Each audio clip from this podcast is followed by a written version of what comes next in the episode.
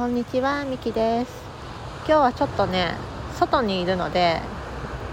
波の音と風の音が少しうるさいかもしれないです。どうかな？違和感ありそうだったら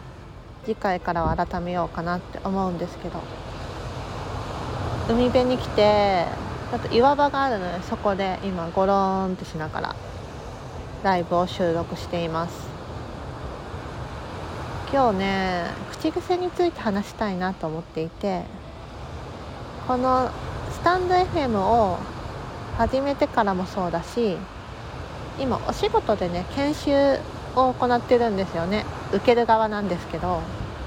その時に自分の口癖がまあ分かって嫌になるわ嫌になるわ。そ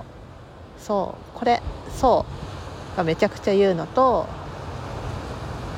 あと「で」っていうのも結構使うんですよね。私。今も無意識にそうって言ってたなって思ってあこれこれって思ったんですけども。それをね先ほど指摘をされてあ確かにラジオでも使ってるわって思いました。ただねなかなかやっぱり抜けない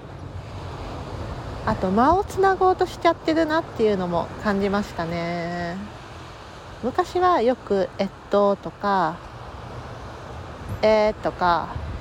「うん」でみたいな。そういう風に使ってるの思ってたんですけど最近は「そう」とか「で」とか多いですね。だいぶねやっぱり口癖って自分で気にしないとわからないものだなっていうのも感じました。このスタンド FM もたまに聞き直すんですよ自分の音声を。そうするといやカミカミやんって思うのはすごいあるんだけどその前にあすごい「そう」とか「で」とかたまに「えっと」も言ってるかな。そのつなぎ言葉を使っているなっていうのが思うんですけどあ今の「その」とかもそうなのかな？うん。間をね怖がってる自分っていうのに気づきましたね。この間ってコーチングではすごく怖いものではないんですけど怖いものではないというか間がね重要だったりもするんですよ。相手の質問相手への問いを投げかけた後に待つ間間ですねは全然私怖くなくて相手が考えてくれてるなとか今自分の中に入っているなっていうのをすごく感じるので何もゆっくりでいいよって焦らなくていいよって感じるんですけどどうしても自分に置き換えてしまうとちょっとそこに躊躇してしまう私がいるんだなっていうのを感じました。だからつなぎ言葉として「そう」とか「で」とかそれで繕ってしまうんだろうなって感じましたね、まあ、そこに気づいたからすぐに改善できるか微妙ですけど。あまりね意識しすぎるとこのラジオとかはゆるっとした雰囲気がなくなってしまうなって思っちゃうしそこがなくなっちゃうのは嫌だなって思うので頭の片隅にちょっと意識しながら少しずつなくしていけたらなって思ってます。口癖もね連呼しちゃうとそこに気に留まっちゃうというかそこにばっかり気が向いちゃって集中できないとか話が頭に入ってこないってこともあると思うのでねなるべく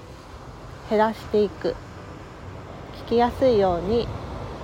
努力をしていきたいなって思ってます。そもそもね私言葉を紡ぐのが下手なタイプだったんですよ。言葉の整理をしないで感情でわーっと言っちゃうタイプだったのもあるしその頭に浮かんできたものを言葉にするっていうのがそんなに得意じゃなかったんですけど今までの経験とかそれこそこうやってラジオで話してみるとかそういった場で少しずつ少しずつ自分自身も成長できてるなって感じます。なのでねこのラジオも私の成長記録なんですよ。